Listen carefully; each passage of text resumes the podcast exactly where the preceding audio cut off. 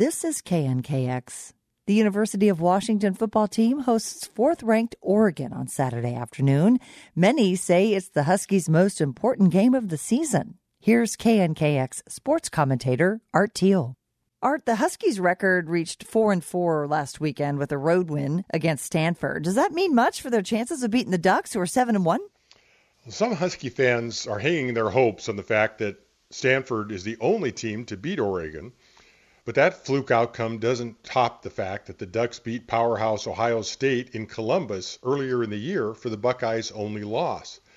The Ducks aren't quite as dominant as in years past, but shouldn't have much trouble with Washington, which has lost 14 of the past 16 games in the rivalry. Against Stanford, the Huskies waited 59 minutes and 39 seconds before scoring their one and only touchdown.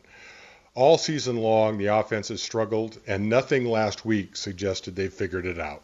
Well, UW coach Jimmy Lake then stirred controversy this week when he claimed Oregon is not a recruiting rival for the Huskies. He said the Huskies compete for players against schools who have, in his words, academic prowess. What does that all mean?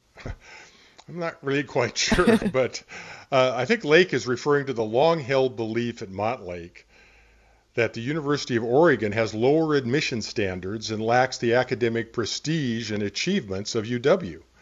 Well, I think some of that's true, but it has little to do with football. The Huskies and Ducks compete for the same top tier pool of high school players, mostly on the West Coast. Lake's claim that the Huskies are after the same academically minded players sought by Stanford, USC, and Notre Dame, which he mentioned, is just silly. While some players take advantage of the academics, the honest truth is most of the recruits at both schools are there to play football. They're entertainers, not scholars. And Oregon's president fired back at Lake's comment. Does this add to the Ducks' motive on Saturday? President Michael Schill complimented UW, saying he had great respect for its academic and football traditions, as well as their former football coach, Chris Petersen, saying nothing about Lake. It was a quality comeback. But I think the players really don't care what goes on between coaches and presidents. What I'd like to see in the fourth quarter, when the Ducks are up by three touchdowns, is for the Huskies student section to start a chant touting their academic prowess.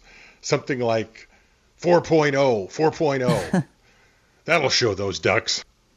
All right, Art, thanks. My pleasure. KNKX sports commentator Art Thiel's website is Sports Press Northwest at sportspressnw.com. You can subscribe to podcasts of our weekly conversations at knkx.org or wherever you get your podcasts.